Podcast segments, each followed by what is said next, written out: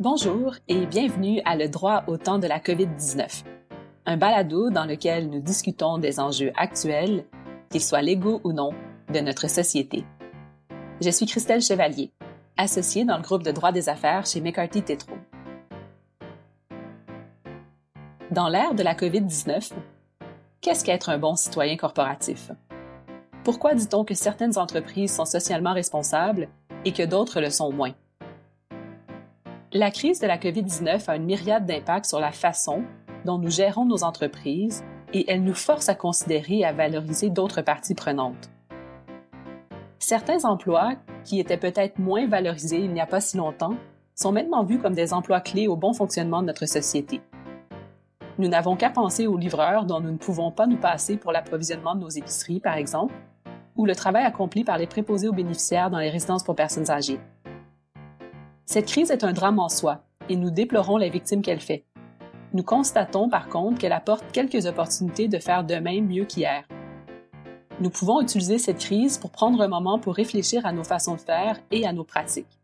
C'est ce que nous vous proposons aujourd'hui. Pour en discuter, je suis accompagnée d'Emmanuelle Letourneau.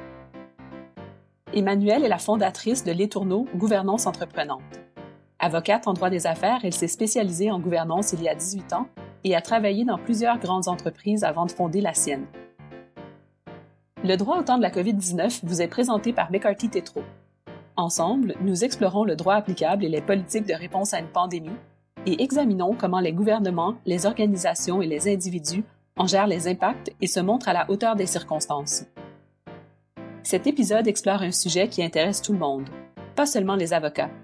Et bien qu'il puisse contenir des informations juridiques, il ne fournit pas de conseils juridiques.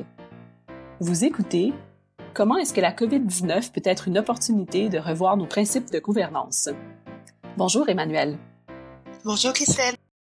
Emmanuel, toutes les entreprises ont comme objectif d'avoir une bonne gouvernance.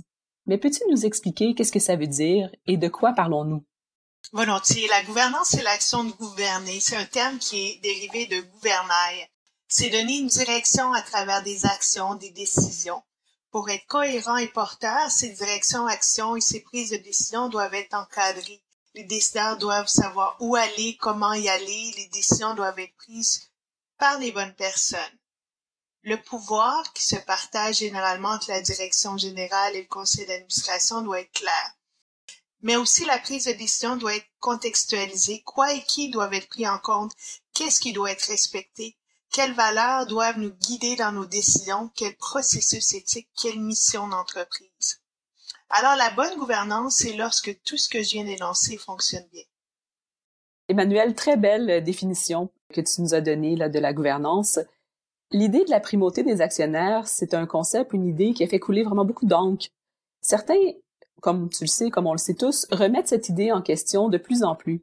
Peux-tu nous faire un survol rapide d'où nous en étions avant la crise de la COVID-19? Oui, je crois que je ne serai pas brève sur cette question. En fait, puisque la crise, euh, présente crise est mondiale, on va aller voir qu'est-ce qui, euh, qu'est-ce qui se passe dans le plus grand pays capitaliste du monde, les États-Unis. On remonte à il y a 100 ans, en 1919, aux États-Unis, la Cour suprême du Michigan donnait raison aux frères Dodge qui poursuivaient à titre d'actionnaire l'entreprise Ford Motors. Donc, leur récrimination, c'est qu'Henry Ford avait limité les dividendes aux actionnaires afin d'augmenter le salaire des employés, favoriser les consommateurs en diminuant les prix et surtout financer une chaîne de montage dans l'usine, celle dont l'on parle encore. Les frères Dodge gagnèrent et les conseils d'administration des entreprises favorise depuis le meilleur intérêt des actionnaires, au dépens des autres parties prenantes de l'entreprise, dans cet exemple les consommateurs, les employés et l'entreprise elle-même. Il y a quelques États qui ont pris des mesures atténuantes, mais de façon générale, c'est la doctrine. Donc, les actionnaires avant les employés, avant les fournisseurs et avant la planète. Donc, de façon, à travers le monde, pendant des décennies, de façon générale, c'est la primauté des actionnaires qui a primé. Mais au fur et à mesure qu'un lien s'est établi entre la primauté des actionnaires, l'état actuel de la planète et les écarts marqués de la répartition de la richesse, des organismes influents se sont prononcés pour la fin de la primauté des actionnaires pour une prise en compte des parties prenantes des entreprises. Donc, quelles entreprises se sont prononcées en faveur du, je le dire en anglais puisque l'expression est consacrée, du shareholder primacy pour le stakeholder primacy, donc la primauté des actionnaires par rapport à, à, la primauté des parties prenantes. C'est le Forum économique mondial, le World Economic Forum, qui est mieux connu sous le nom du sommet de Davos. Ensuite, il y a les quelques 200 plus grandes entreprises américaines réunies sous le nom du Business Roundtable. Il y a les Nations Unies avec ses 17 objectifs de développement durable pour changer le monde. Et il y a récemment le plus grand gestionnaire de fonds du monde, l'américain BlackRock, pour n'en nommer que quelques-uns. Mais ce sont ceux qu'on veut à la table pour faire ce type de changement. Donc, avant la crise, et ce depuis deux ou trois ans, il y avait une unanimité pour dire que les entreprises doivent avoir une responsabilité sociale, qui est la mise en place du développement durable. Ainsi, les conseils d'administration des entreprises modifieront leur processus décisionnel pour tenir compte de ces parties prenantes. Les parties prenantes d'une entreprise sont celles qui sont identifiées comme pouvant être impactées par les décisions, positivement comme négativement. Les employeurs, les employés, les fournisseurs, les communautés, les gouvernements et bien sûr les actionnaires. Alors la question te brûle sûrement les lèvres, mais au Canada, cela fait plus de 12 ans que la primauté des actionnaires a été écartée définitivement par l'arrêt BCE. Toutefois, il est difficile pour des entreprises canadiennes de faire bande à part par rapport à des concurrents américains. En conclusion, il est de plus en plus attendu que la direction des entreprises et leur conseil d'administration prennent en compte les parties prenantes dans leur processus décisionnel. Merci beaucoup, Emmanuel, pour cette réponse. C'est intéressant de regarder ce qui se passait avant la crise de la COVID-19, mais maintenant qu'on est dans cette pandémie, est-ce que ce qui se passe actuellement ne crée pas une occasion pour revoir la gouvernance des entreprises notamment quant à la prise en compte par les entreprises de ces parties prenantes et pourquoi? Ah, mais maintenant, je serai brève. Parce que la crise apporte un momentum pour accélérer ce qui a été amorcé. Il y a des voix qui s'élèvent de partout pour que nous ne nous écartions pas de ce chemin-là. Le Forum économique mondial dont je parlais tout à l'heure a rappelé sa position ce mois-ci pour un passage de la primauté des actionnaires à celle des parties prenantes. Il voit aussi le levier donné par cette crise au gouvernement de réformer le capitalisme, pour utiliser leurs mots. Donc, aussi la crise met en lumière notre résilience et notre capacité à faire des changements considérables, à nous mobiliser. Maintenant, nous savons que nous sommes capables. Je, je sens un vent d'espoir et de positivisme par rapport à la prise en compte justement de ces parties prenantes euh, de façon plus large au Canada. Aurais-tu des exemples à nous donner de ce que tu as pu constater dans le dernier mois et demi? Christelle, on voit des choses très encourageantes. On peut dire que la crise nous apporte un éclairage formidable sur qui sont les parties prenantes importantes des entreprises, des organisations qui n'étaient pas suffisamment sur les radars avant. On se rend compte que les gens les plus importants ne sont pas toujours en haut de la pyramide. Une des parties prenantes les plus importantes de l'entreprise sont ses employés. Tu l'as mentionné en introduction, dans le domaine alimentaire, notre survie dépend des caissiers, livreurs, camionneurs, dans le domaine médical, elle dépend certes du corps médical et infirmier, mais également sur tout le personnel chargé de la désinfection des hôpitaux et sur les préposés aux bénéficiaires, pour ne nommer que ceux-là. Plusieurs entreprises ont augmenté les salaires de ces classes d'employés, certains de façon temporaire certes, et on voit aussi des hauts dirigeants renoncer à une partie de leur rémunération. De plus, le gouvernement provincial du Québec souhaite augmenter le salaire des préposés aux bénéficiaires. De travailleurs invisibles, ces employés apparaissent à la lumière de cette crise comme des rouages essentiels. On se rend compte de leur importance clé et paradoxalement de la précarité de leurs conditions de travail. Autre élément révélé par cette crise, les scientifiques nous exposent que la perte de biodiversité causerait une augmentation des épidémies. La biodiversité, c'est le E des facteurs EEG.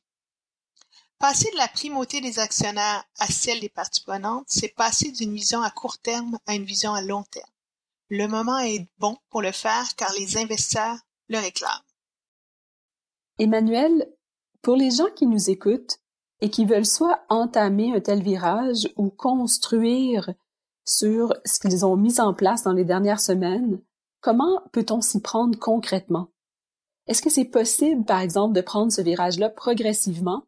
Et comment y parvenir?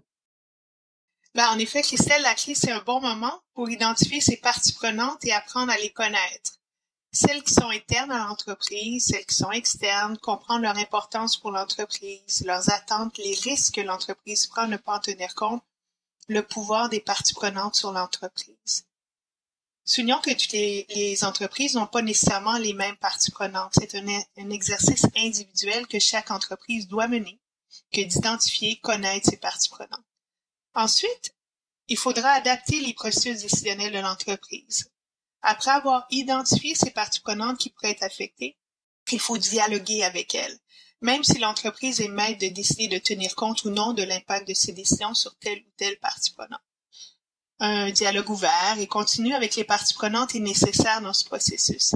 Il permet de comprendre leurs attentes et d'anticiper. On se doute que les actionnaires espèrent une plus-value de leurs actions, mais que veulent réellement les employés, la communauté, les fournisseurs? Avant de concrétiser un projet, il faut comprendre ce qui pourrait le faire capoter pour le désamorcer, en l'adaptant par exemple. Les directions d'entreprise et les conseils d'administration travailleront ensemble pour y parvenir dans le respect des rôles qu'ils se seront donnés. Tout ce processus, il concerne la gouvernance des entreprises et je vous ramène à la définition de gouvernance que je vous ai donnée au début. C'est un processus qui peut être long, qui est évolutif et oui, qui se prête très bien à un virage progressif. Emmanuel, merci beaucoup. Mais Christelle, merci de cette invitation, puis je te félicite de cette initiative qui fait sortir le droit de son champ habituel. Tu le rends interdisciplinaire. Merci. Alors, ceci met fin à un autre épisode de Le droit au temps de la COVID-19. Si vous avez aimé cet épisode, abonnez-vous, partagez-le et parlez-en à vos collègues et amis. Nous espérons également que vous nous enverrez vos suggestions pour de futurs épisodes. Nous voulons discuter de ce qui est d'intérêt et d'actualité pour vous. Vous pouvez me laisser un message vocal au 514-397-4159 ou me joindre par courriel à cchevaliergagnon à commercial mccarthy.ca. Cet épisode a été réalisé par Myriam Veilleux, Mireille Trottier et moi-même. Nous remercions spécialement Lara Nathan, Trevor Lawson, Adam Goldenberg, Pipa Leslie, Véronique Wattier-Larose, Chloe Thomas, Tommy Barbieri et toute l'équipe chez McCarthy Tétro. Si vous cherchez plus d'informations, assurez-vous de consulter notre centre d'information sur la COVID-19 que vous pouvez retrouver sur la page principale de notre site Web. Alors voici, c'était le droit au temps de la COVID-19. Je suis Christelle Chevalier. Merci d'avoir été là et bonne santé.